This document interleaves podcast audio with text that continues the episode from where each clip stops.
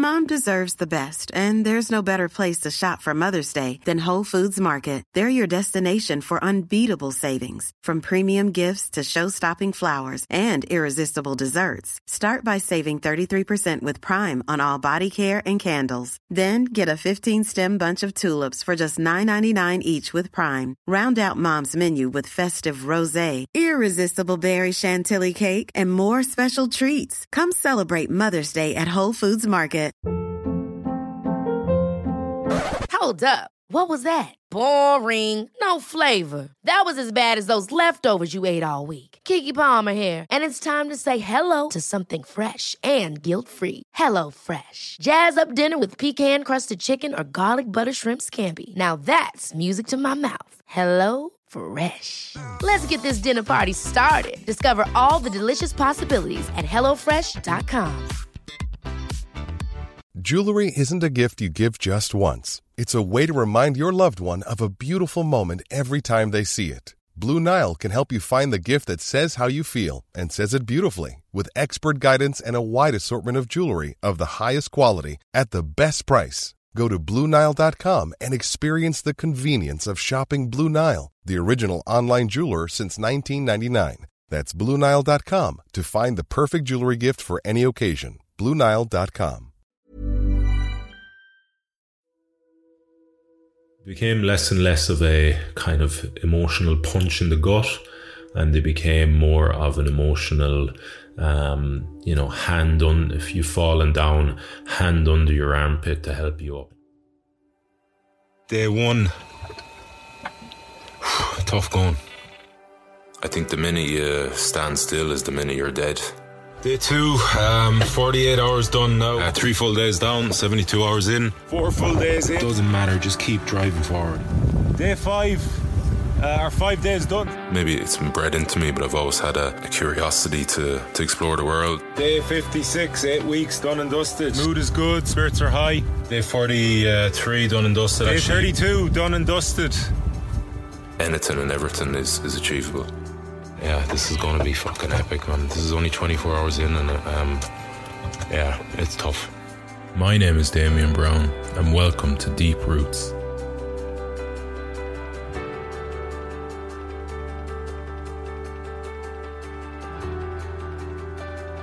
and welcome back to episode 9 in the story of my solo and unsupported row across the Atlantic Ocean.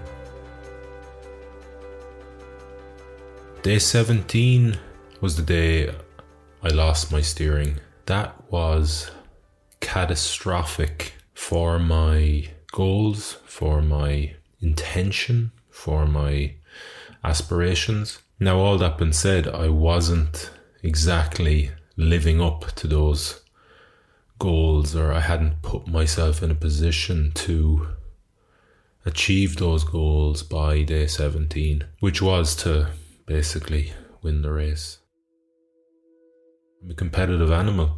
My whole adult life has been um, lived in competitive environments. I am either wired and institutionalized by those environments or I have some sort of innate wiring where I like competition, I thrive in competition, and my competitive instincts and my self belief was telling me that I could win this race, I could beat every team. As I said before, I was delusional. I was so far off the mark because I didn't really understand, I didn't have all the information needed to understand the differences between boats and their capabilities and I just didn't have the work ethic. I was disappointed, surprised and disappointed with my daily output. I really, really struggled to put in 12 hour days, 12 hours rowing. Touched on it um, a few times, was very close, nearly, I would say, 90%. So I was always in around 10 and a half, 11 hours, um, plenty of 12s, well, a few 12s. The longest day I did was like 19 hours, I think, in 24 rowing. Um, But for me to have really competed with everyone um, and the other boats that were just faster, generally faster, um, because of their build, because of their um, what's the word, their layout. I would have had to been putting in 18 hour days on the oars, and I didn't have that in me, and that surprised me, and that um, disappointed me, and that um, kind of gnawed away at me a little bit. I thought I would be able to do that. I thought I'd be able to put in push myself over such a long period to put in um, those epic kind of days, but it just it wasn't sustainable for me mentally. I would say above physically. I think you could f- physically it's possible. Mentally, I just didn't have it. I didn't have that um, want or drive to push past the or like desperation probably is a better word to push past the you know the 11 12 hour limit um, or sorry the limit that kind of I had self-imposed uh, and the, the 12 hours in a day it was just it was so fucking hard to stay on those hours um, it was so hard after day 17 well after day 14 really but after day 17 when the steering finally broke to row at night. It was hard to row. It was fucking hard to row anyway uh, during the middle of the day. But at night, it was just. It was so fucking demoralizing and confusing. Um, and the thought, if I'd given myself like a two hour window into the evening, into the night, you know, after ever the sun had set and it got dark, and I'm there struggling on the oars after 25 minutes, just trying to find a, a you know placement or trying to um, guess where to place the oars in the water. I can't see two meters in front of me. What I can see is the the light shining out of my cabin, and I know that it's my bed is just there uh, and I'm having this incredibly frustrating time. I just found it so fucking hard to stay out there on the oars and uh, churn through that. I just didn't have enough, like I said, I didn't have enough drive, I didn't have enough purpose. I was already kind of out of the race. I was hundreds of miles behind. I would say, even at this is only day 18, day 17, day 18. The number one solo was a guy called Mark Slats. Um, he was doing what I kind of saw myself doing. He was up competing with the three mans, with the four man, the fastest four man boats. There was um, there was four, there was three four man boats. Uh, the four oarsmen, four English guys. There was um, I forget the name of their team, but four Antiguans um, who were second, and there was um, there was a team called Swiss Motion or Motion, I think. They were a Swiss team, four guys from Switzerland, and they were all competing for first place, and Mark as well. Um, and that was quite that was quite annoying to me. That was quite frustrating as well. Um, so he was so far ahead of me. Like he was, that was just, you know, I was uh, that race was over already, and I wasn't even I think I say in this video coming up 700 miles into the race. You know, there was nautical miles. There was still over 2,000 to go. Um, and then there was a young guy, another solo, who was quite a bit ahead of me, and you know, I was I was out of that, and never mind the whole race. What I'd kind of, even though my my goals and my aspirations were fucking way off. Like I mean, I couldn't have in a million years competed, even if I was doing 18 hours or 20 hours a day. Um, but uh, yeah, so it was just, you know, there was a lot of unrecognizable negative chatter around that, or if I did become aware of it, it was tough to even frame it in a in a way where I could have a little bit of respite and a little bit of solace from it. You know, I was just I was very hard on myself because of that um, sometimes conscious, consciously, sometimes unconsciously. So I cracked in today. I woke up, obviously 17, we lost the steering. Day 18, uh, 17 was a real flat day, um, and sun was out things were good, and um, woke up morning of 18 and things had changed a bit again. The conditions had picked up, the wind was about 20 knots, and I'm going to play the video of the kind of recap of the day and then um, kind of, yeah, as usual, just pick up on any interesting points and my kind of memories of that and, and yeah, kind of give you guys a bit of a, an analysis of that day. Day 18. Um, conditions have uh, yeah conditions have picked up again. They're pretty uh, pretty choppy. Seas are big at times, and uh, wind is I don't know like 20 knots or so. I'd say. Um, uh, had a pretty frustrating time. Um, again with the fucking steering uh, this morning, just trying to get it all set up again, and then just trying to get used to it and trying to get used to it in those conditions because I haven't. I only had it yesterday in camp conditions, so uh, it's hard work. Uh, you you really have to fight for um, your position on the waves. Um, so I call it a wind tunnel, basically, when the wind and the waves are. Are in line and you're kind of in line with them the the stern of the boat is in line with them and you can make a bit of ground. Uh, you can tip along on top, and it's rowing isn't so hard, but you get spat out of that wind tunnel real quickly. So I to go to 330 degrees north, uh, northwest, or 210 degrees southwest. You know, so and then trying to get back in is. Um, it's all oars, you know, so you got to stick one oar in the water and really bite down with your shoulder and torque it up, and then um, then work the other one rowing action, you know. So you're going against with one and, and with with the other. So you're just trying to flick the flick the stern of the boat um, into the downwind. Uh, and then you just kept getting spat out and spat out, and it, there's probably a skill to it. I don't have it. I'm, I'm a ham fister at it, but um, I just keep fighting, you know. Just keep fucking, just keep fucking grinding, grinding, grinding, and um, you know, hopefully it'll get easier as the days go on. Um, what else? Oh, opened um, another letter today. Opened Andy's letter. It was powerful shit, man. To be honest with you. Um, yeah, it was beautiful. Made me cry. Gonna cry again? No. Uh, sometimes it's good to cry, yeah. Yeah.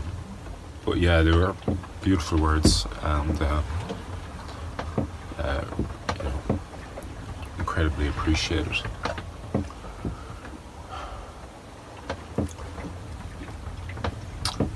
So uh, yeah, and uh, I read I read the ones I've read before, which uh, also make me cry often. Uh, Rabbi and Fla. Um, they're beautiful things, and I, I will um, I will reply to them at some stage when I get near a post box. Um, okay, that's the emotional part finished with. Uh, what else is happening today? Making a bit more ground, but listen, who gives a fuck, right? Uh, 15 miles, 15 miles since uh, 9 o'clock this morning or so. Um, yeah. That's about her, man. Uh, day 18, um, probably not even a third of the way there. Um, beard is coming on. the big ginger beard is, is is coming on, and the eye is yeah, seems to be okay, right? Eyes shiner. This one, this one is unusual. This is a scar down here. Yeah, but uh, yeah, I'm still I'm still here. I'm still uh, still alive, as they say, and um, yeah, still trucking across. What else? Day 18. Uh, yeah, I came across a couple of big uh, big ships or a ship and a dredger or something, even though it seems strange to have something dredge in the ocean uh, 700 miles out. Like God knows how deep it is down there. But uh, yeah, that was that was something to to avoid. um, yeah, I think that's that's it, man. Life is blue. Life is wet. Sometimes it's hot. Sometimes it's not. Um, We're alive and kicking. Talk tomorrow. There's two things I really want to touch on from that audio clip. Audio clip, I'm getting better at that. Uh, from from the video. The first one is steering and wind tunnels and that whole catastrophe, um, which you you know, I mean, losing my losing my steering system. Not that I knew it now, but was like that is just catastrophic in terms of um, ambitions and intentions and aspirations and goals and uh, just generally the challenge. And um, the second thing is letters. So in episode 8 i talked a lot about things that weren't in that or what i wasn't going into in that um, episode which is i'm sure riveting podcasting from me but um, and letters was one of those things, and I'm going to talk about the letters, the why, um, the reasoning, the thoughts, whatever behind that. So I like my own company. I am comfortable in my own company. I seek my own company. I have trained myself to enjoy my own company and be content and happy in it. That wasn't you know, all that being said, um, it's pretty obvious to think that that, or to understand that that wasn't something I saw as being challenging on this expedition. You know, a lot of people said to me, "How are you gonna? You're going on your own? How are you gonna spend so much time on your own?" And it was almost like you know I, I was a little bit um, surprised when people said that to me because I was like, "Well, why would why would that be hard?" Like, I mean, it just it wasn't something that even entered my head. I suppose the best way to put it is although I had no fear of spending that much time alone, it's not that I, you know, not having that fear didn't hide or didn't mask the fact that spending, you know, what I thought might be up to 90 days alone would have challenges and it wasn't as if I'm going to be in this kind of comfortable, neutral, happy, contented, peaceful state the whole way across. And of course, I knew and wanted and understood that there was going to be major challenges to that. So the connection thing to the connection to other people was going to be important. So how was I going to do that? Well, of course, I had the sat phone set up um, and I had, you know, not only my friends and family's numbers, but I had the numbers of a few other people in the fleet that I could text from now and again and communicate with and ring if I wanted. Um, and I did do that a little bit during the crossing. I know I talked to uh, the two boys from Scotland, um, Chris Elliott and his brother. Well, less his brother because I, I, knew Chris from our whole um, preparation period. I, you know, I I did a, a thing called uh, um, ocean rowing course and did all my certs with um, with Chris. You have to do some like sea survival, first aid at sea. Um, VHF radio, communications, navigation. You have to do all these kind of certs. So I did that. Uh, I spent the 10 days in Teignmouth in the UK doing that in Devon with Chris and uh, another guy, Al, uh, who uh, unfortunately had to pull out then because of a back injury, and Chris's brother.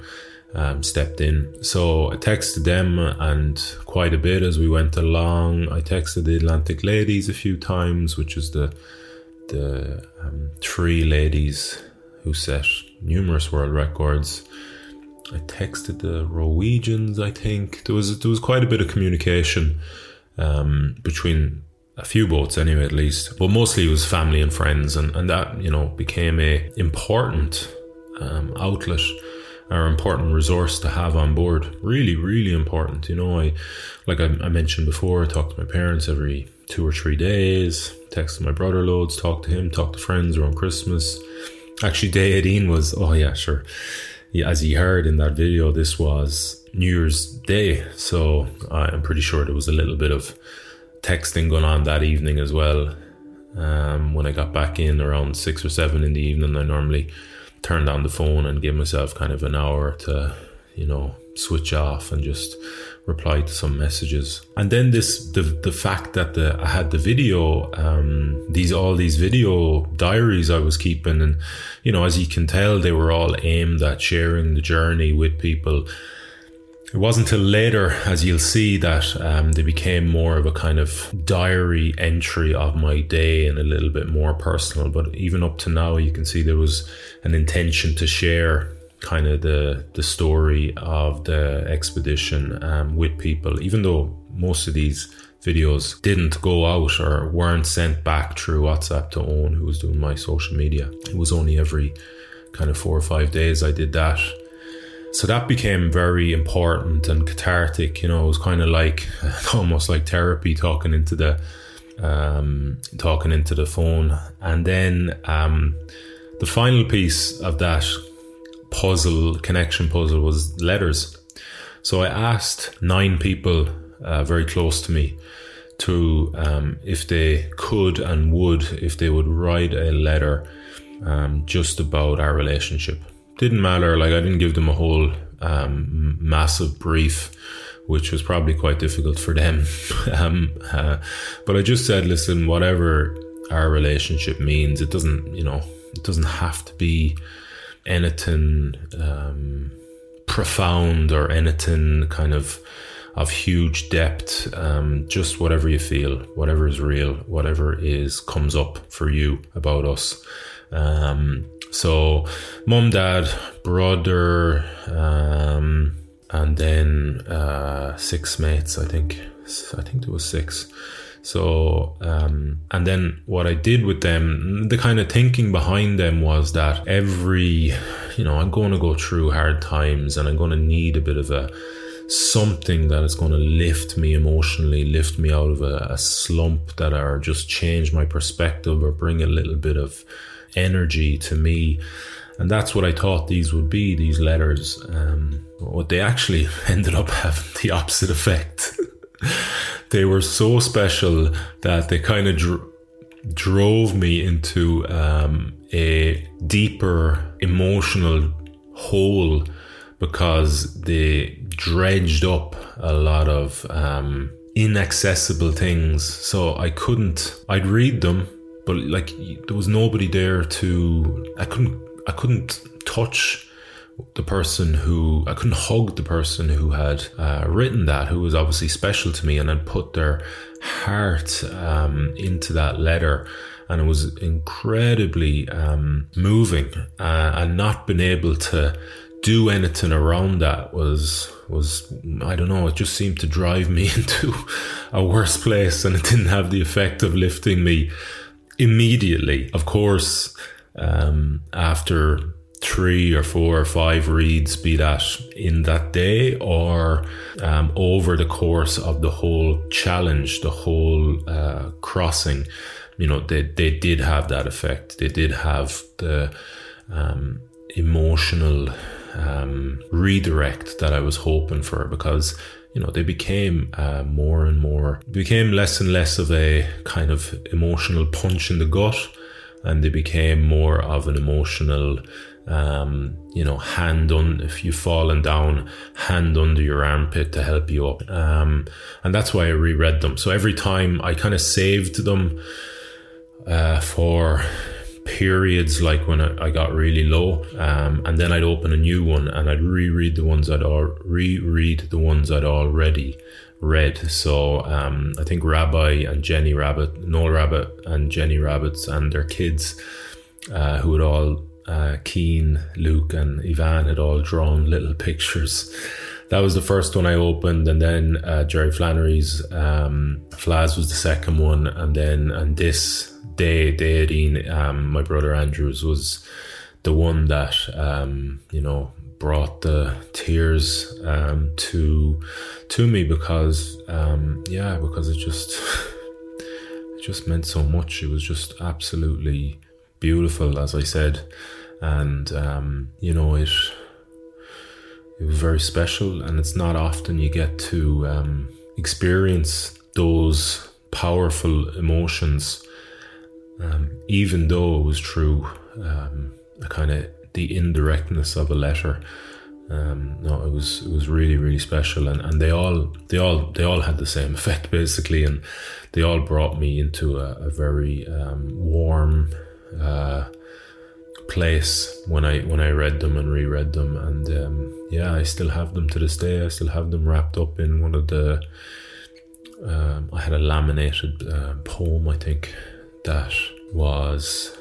I don't know that I. Oh, I got somebody gave it to me and I couldn't stick it anywhere, so I brought it with me, and I just basically fold that in half and keep the letters in there. I know exactly where they are, and I haven't read them in ages. I, um, but uh, yeah, no, incredibly special thing, um, and yeah, reduced me to, as I said, they reduced me to tears very, very often. Um, but eventually, uh, redirected myself to the to a kind of a higher plane of consciousness um, through the emotions, you know, and through the little shift in um, my outlook or my mindset or my perspective. The second thing, um, which undoubtedly has to be um, delved into, is my explanation of the steering system failure um, and trying to maneuver the boat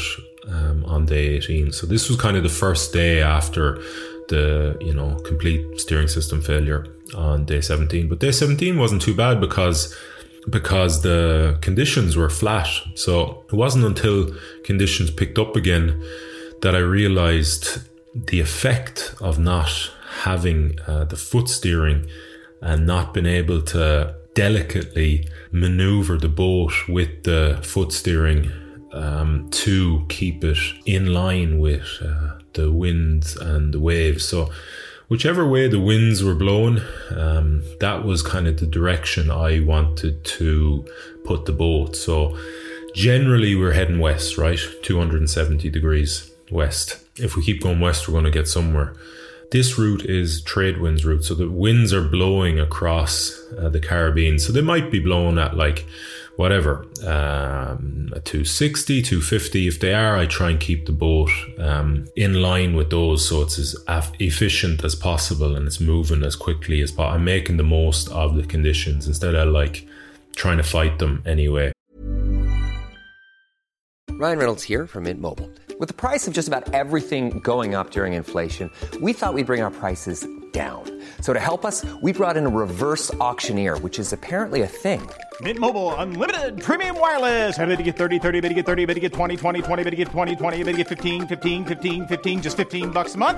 So, Give it a try at mintmobile.com/switch. slash $45 up front for 3 months plus taxes and fees. Promo rate for new customers for limited time. Unlimited more than 40 gigabytes per month slows. Full terms at mintmobile.com. Hold up. What was that? Boring. No flavor. That was as bad as those leftovers you ate all week. Keke Palmer here, and it's time to say hello to something fresh and guilt-free. Hello Fresh. Jazz up dinner with pecan-crusted chicken or garlic butter shrimp scampi. Now that's music to my mouth. Hello Fresh. Let's get this dinner party started. Discover all the delicious possibilities at hellofresh.com.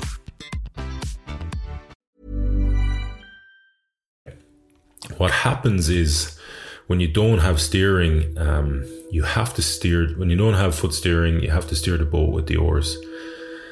So that means you have to be incredibly um, concentrated and focused on what is coming at you. So what the waves are doing, and then you have to, with one oar or the other, um, react to keep the boat like as close as you can to the direction the way wind is going. So let's say 270 going west you know and because i have a big bulbous cabin on the stern of the boat if the boat moves a few degrees like 7 8 degrees to the left or to the right because of i haven't reacted as well. I don't have the skill to react as well with the oars to keep the boat.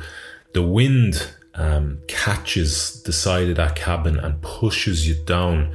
So all of a sudden you were kind of in line with the wind and the waves. You were going up and down, and you were uh, up the wave and back down, and you were keeping it efficiently in line. But now that little turn of the cabin and the wind hitting the side of it, it pushes the boat beam on, so it pushes it underneath the wave, side onto the wave. So it either pushes it to you know, as far out as 330 degrees is what I talked about in this video, which is practically um, north northwest. So it's very different to west, right? So basically, I'm getting pushed sideways with the boat facing facing north northwest. I'm getting pushed west, or you go to 210 degrees. The boat gets flicked the other way because it hit the other side of the cabin and pushed you down facing the boat facing 210 degrees, which is south southwest. Again, incredibly inefficient um, in terms of getting across the ocean. And now you're sitting under the waves. So now you're a bit of a sitting duck because the waves are side on. So you're kind of looking up to your left or your right, going, looking up the face of the wave and you're surfing up the side of it. And why you're a sitting duck is because if, like I capsized on day 14, if I am underneath the lip of the wave and the wind is high enough, um, it's just going to push the top of that wave over uh, and if I'm in the wrong place on the face of the wave, it'll push the boat over. So it's incredibly stressful as well. So what I had to do as a somebody who didn't have steering, when I was pushed into this position, um, be it say 330 degrees, I'd have to put the oar in the water. So put the um, left hand oar in the water and torque up. So basically hold that in the water underneath, um, torque up my shoulder, torque up my um, trunk, stay really tight. Um, torque means just tighten it all up. Hold that, and then with my right hand side, I'd have to row and row and row and row. And what that would do is it would inch the boat around against the wind, you know. So I'd be trying to get it back to in line, trying to get it back to 270 degrees of a bearing. So that could, like, that was properly fatiguing. Like, that was two to three minutes of hard graft. Um, like I said, keeping tight right through my midsection, right through my spine. So I had some um, something to bias off, you know, as well as the water at the end of the oar, and then rowing with the other side. And you'd get to the, you'd finally get the boat back in line, uh, 270. Um, and you'd be delighted, right? yes, back in now. I can make, I can be more efficient back in the wind tunnel. Um, but it could just take like literally seconds for the wind to um, for the boat just to turn a few degrees and the wind to catch it again and to push you back down off out of the wind tunnel to slide you back down back be it to 330 degrees or to 270 uh, 210 degrees whichever way it caught the cabin and pushed it.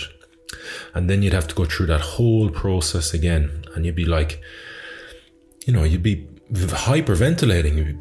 After two or three minutes of that you'd be like proper and then for it to happen again near sometimes immediately sometimes not. Maybe you'd stay up there. I, I call it up there because it, it felt like you were in this kind of it felt like you were sitting on top of the waves. And um, it felt everything felt easier once you were up there. Like the rowing you felt like you were going faster. The rowing was um, less taxing on the body. But like the slightest um, movement of that um, cabin at the back and the wind catching it would just push you down. And sometimes you'd be lucky enough to stay up there for whatever, 10 or 15 minutes. But then, you know, you'd get pushed down. And sometimes you'd be unlucky enough to be only up there seconds, like literally 10 seconds, and to be pushed down again. Um, and what was coming for me was like a situation where that could happen five, six, seven times in a row. And I've never felt so demoralized and um, beaten by something like that. But I suppose because of the effort it took and the lack of reward, you know, you work so hard to get this fucking boat to inch it back round against the, you know, against that wind, and then um, you get it there, and you're like, yes, now I can make some ground, and no, push back down, and you go, okay, well, we'll go again I tell you, when that happens five, six, seven times, is absolutely soul destroying.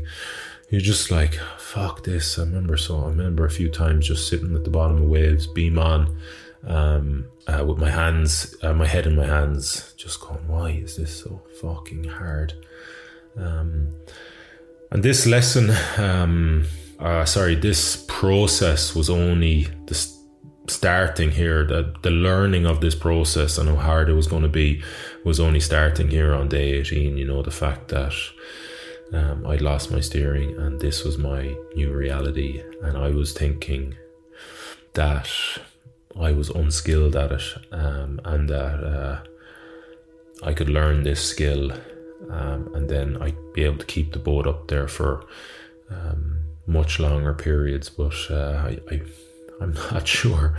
Even after now sitting here, you know, nearly two years later, I'm I'm not sure that is um, the reality. I'm not sure that's a skill with the setup I had. That is something you could um, become really good at because I just think Mother Nature once once those winds get over kind of 25 knots, 30 knots, the boat moves around so much uh, because of the shape of the waves. Um, and I think it's just always going to catch that cabin at some point or other and um, push you down, and you're going to have to go through it. Or, as I did sometimes, I didn't. I stayed down there, beam on, and I rowed with one oar. I rowed with one oar and left the other one out and just tracked on that tree, whatever it was 310, 320, 330 for a while. Um, and just got pushed um, sideways and stressed out looking at if the waves weren't too big, it wasn't too bad. But, you know, otherwise I was stressing out over, you know, been one coming over the top of the boat and capsizing me. Um, now I'm incredibly grateful um, for my own preparation here around this because you need.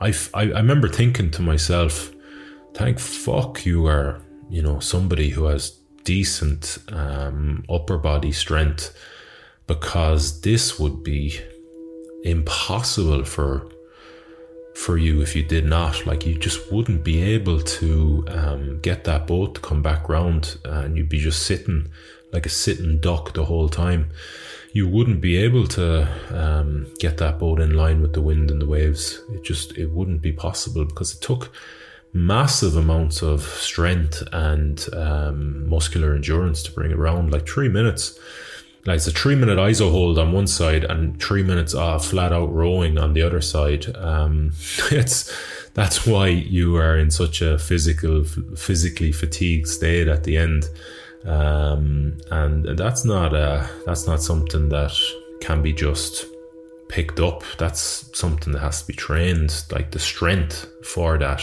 has to be trained um, years in advance, right? You can't even if you just you know you, you didn't do any kind of physical exercise and you prepared for two years for something like this. I'd still have my doubts that is um, you would acquire the strength in that time to move that boat in those conditions. Like it's really, really difficult and really, really draining. And it started to, even one day later, it started to show signs of what was to come um, in terms of the consequences from having to do that. And here's the video from day 19. Enjoy.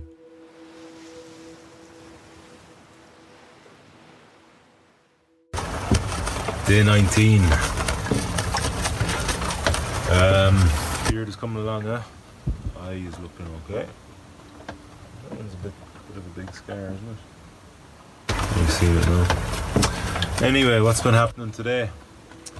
Um, so, as we all know, yesterday morning, uh, so steering went, and then uh, yeah, yesterday was just like uh, getting used to steering with the oars and it's uh, it's a battle and today's been a lot more of that uh, yeah seas have been woke up to some big seas um, and uh, yeah it's just been battling to get up on top into those wind tunnels on top of the waves and uh, and keep her there. Um, been fighting that 330 degrees and fighting that 210 and you, know you, you're sliding down there and you're doing everything you can to you know uh, turn uh, the boat and get her back facing kind of uh, west really. 270 two, so uh, yeah it's just about like never giving up. Even when uh, even when you've slid out as far as 330 just to you know get that um, get that right oar in the water in the water and get working with the left one and straighten her out. Um, so I just woke up so I'm a bit knackered I woke up from 30 minutes sleep. Um, whoa fucking hell. Jeez got hit from behind there. Big wave. Uh, yeah, I don't really have a lot to say today, do I? No, just been churning away. So, churning a Happy New Year. it's the 1st of January 2018, so uh, Happy New Year. Um, yeah, that's that's about it, I think, for today. I'm sure, there's loads more because life is uh, life is good. I think I'm getting some sores in my backside, which ain't good. But uh, starting to feel them a little bit now because there's a lot of moving on the seat uh, with this kind of new way of steering with the oars, you know. So um, yeah, so I'm gonna have to be really careful and kind of vigilant with, you know, uh, with. Uh, backside maintenance for want of thing. But that's that's about our opening salvo of the sores. Much more to uh, listen to. Much more um, moaning and complaining coming about those fuckers. Actually, I was a little bit surprised uh, when I was rewatching these videos. Um, I was a little bit surprised to hear myself mention this so early. I think I had, um, sorry, somewhere in my mind I was telling me that they showed their face or they um, the signal to my mind that there was uh, an issue looming or starting on my backside was in the 20s um, and what I subsequently ignored. Uh, so to hear uh, me mention it on day 19 was a little bit surprising to me. So that was mostly I will I blame it on in this video uh, as a consequence of the steering because you know you do move around a lot now all of a sudden but there's no way just in a few days that they um, showed their face because of steering. And the steering was only what was it 36 hours that it had gone at this stage?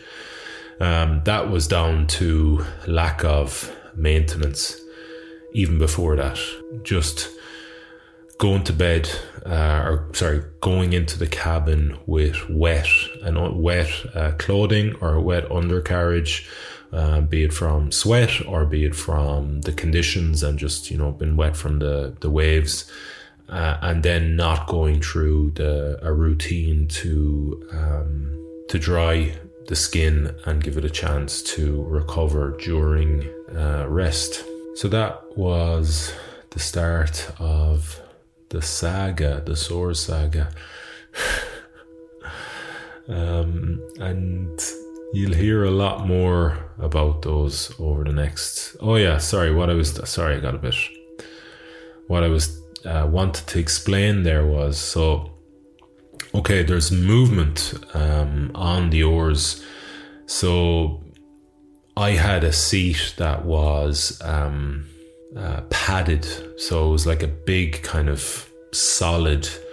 I don't know how to explain it. Uh, so these seats are on rollers, obviously, and then that was on a flat um, piece of metal, and then on top of the metal there was a, a kind of padded seat that was flat and shaped, maybe about four inches high and with cushioning obviously in it, but decently solid cushioning and loads of people had told me um, you sure about that seat? Uh, do you not want to think about changing it? And I was like, oh no, like I've I've um, I've done all my training on it. I quite like it. I haven't had any issues. And they're like, oh, they did, they, they do. People have said that they give them issues, you know. And I was like, kind of quite belligerent, going, "No, it's grand. You know, I, am happy with it. It'll do me." Um, 30 days into this thing, I was regret, or 40 days into this thing, I was um, very much regretting bringing that seat and not having um, thought a little bit more about, okay, it's grand, you do 24 hours on Galway Bay, but what about 40 days in a row of doing, you know, 24 hours with um, living in those conditions? And, you know, I hadn't really thought that much about it because it was very comfortable and I was happy with it. And I was like, I had enough things to be worrying about. Yeah, and moving around on that seat then just caused um, well the the lack of care of my skin and then the movement during while the skin was kind of uh, stressed or compromised a little bit because of that lack of care just caused these like um, sores to um, to flare up. So there was sea sores or salt sores from the the seawater but there was also then pressure sores just from sitting for so long every day and you know, we'll we'll we'll get into the the details. I might even share a photo that I've never shared uh, of those fuckers. But um, it was it was only kicking off now um, in my mind, and I did what every self-respecting male does. They ignore it, ignore the pain until it gets too much, and then complain like a motherfucker about it. Uh, um, so that was day 19 and uh, sorry i confused didn't i? Uh, in the in the last piece i or in the before this video i said that day 18 was happy was the new year but this was actually new year's day. Um, and i talked a little bit about my attitude um, of just not giving up you know? Um, and that was it was interesting to hear as well because i don't you know when i think about my um, attitude and having that mindset, it always is closer to the end of the race where I was really like on, on some days, it's incredibly dialed in on that, not giving up, not giving up, and just fucking fighting and grinding and fighting and grinding. But to hear it again um, as early as day 19 was a little bit surprising to me. And uh, but it's just that's the way I'm wired, you know.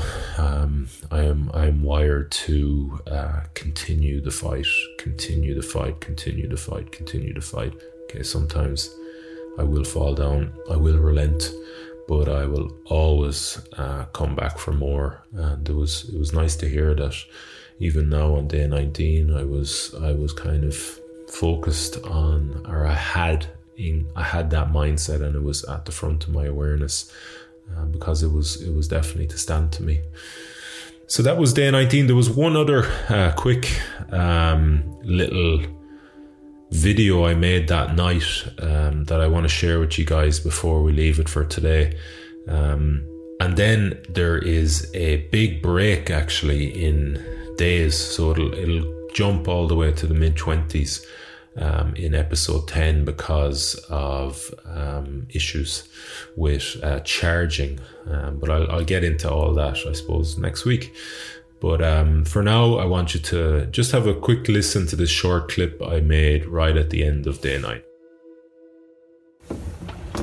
Um, just after the night of the 19th or whatever, I just wanted to, just for memory's sake, come on here and say that. Uh, a tanker went by, a cargo ship or whatever it was called, Queena, um, and uh, in the middle of the night, and uh, the AIS did not go off. Disconcerting. Um, we crossed about, I reckon, about two miles um, just to the north. But, uh, for a while there, thankfully, I woke up in the the night and saw it on the screen, and then I was just able to monitor, monitor it. Um, just to make sure you know nothing was, there was not going to be any uh, collisions because I feel like come off second best. But uh, yeah, I don't know why they uh, didn't go off I'm fiddle around with some stuff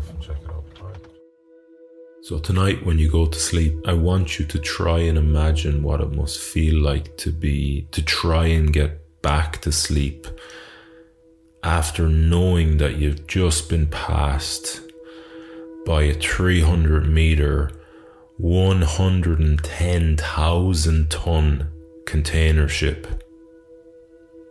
and the alarm on your boat that is meant to go off when that's in your vicinity didn't go off. Disconcerting was the word I used. I think I was been very kind to how I felt. Going to leave it there for today, folks, and um, as always, I hope you are um, enjoying the journey, and I hope you enjoyed day 18 and day 19. Um, if I could sum, if I could sum them up um, in a couple of words, I would say emotional and fighting. 18 was a you know quite a quite an emotional day uh, reading those letters. And then um, there was definitely a lot of fight in 18, uh, just trying to figure out in those big conditions that showed their face again how to how to steer that boat and, and the reality of what this might look like for me, um, or the the thoughts around having the trying to pick up the skill level to to row that boat without steering. And then 19 was, um, you know, just about, you know, I talked about not giving up, having that fight to battle, to to grind, to grind, uh, no matter how hard it got, no matter how many times I got spat out of wind tunnels, um, just to just to keep fucking fighting and to to um, keep persevering with that fight. Um, probably uh, penny was dropping a little bit towards then that it was it was kind of going to be a an epic um, an epic fight. So uh, next week, um, as I mentioned, we're going to hop forward a little bit because there was um, some technical issues, to put it um, kindly, and um, we're to I think pick up around day twenty four. So the twenties actually are a bit of a blur uh, to me. Um, so I'm interested and looking forward to re-listening to the the audio clips of the videos I made and um, yeah, kind of reigniting hopefully some some stuff in the long term memory that that will reignite. As always, any questions, um, do not hesitate to uh, get them to me. Best place, damianbrowne.com. Uh, just go to the contact there, the for, um, page, uh, or through social media, right? So, um, best one is Instagram, and uh, my handle is at auld, A U L D underscore stock. And um, yeah, I will answer them because that's what you do questions. If you'd like to support the show, you can subscribe and you can rate the show, and uh, that would be very helpful, very appreciated. And what you could also do uh, to show a little bit of support if you're enjoying it, or if you think you know someone who might like to, um, you know, might get something from the episodes or be interested in the the story or some part of what I'm trying to do here, is just share it with them, send it on to them, and um, the more people we can kind of get engaged, uh, the better. The more people we can get listening to this story and future stories of expeditions and uh, especially the the mental side of expeditions because there's so much that you know you can take from well personally there's so much i feel i can take from the edges that expeditions bring you to when i get back into normal life and that's what i'm trying to share here um, these um, learnings and insights that just make normal everyday life much easier and simpler and slower and more peaceful. So, um, yeah, so be it on wherever you get your podcasts, if you wouldn't mind, um, or if you feel you can, uh, just uh, subscribe there and uh, rate the show and then share it with anyone. Thanks very much. Hope you enjoyed it, and um, we'll talk next week. Cheers.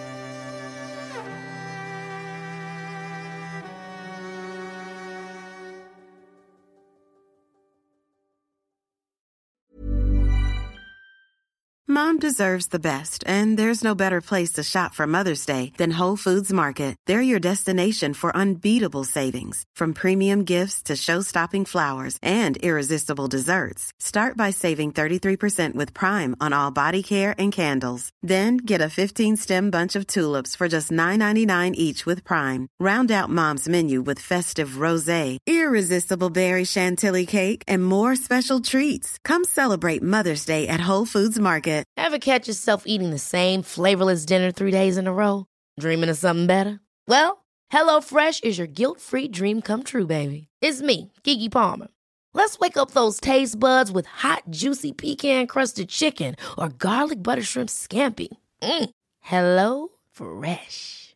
Stop dreaming of all the delicious possibilities and dig in at HelloFresh.com. Let's get this dinner party started. Mom deserves the best, and there's no better place to shop for Mother's Day than Whole Foods Market. They're your destination for unbeatable savings, from premium gifts to show-stopping flowers and irresistible desserts. Start by saving 33% with Prime on all body care and candles. Then get a 15-stem bunch of tulips for just $9.99 each with Prime. Round out Mom's menu with festive rosé, irresistible berry chantilly cake, and more special treats. Come celebrate Mother's Day at Whole Foods Market.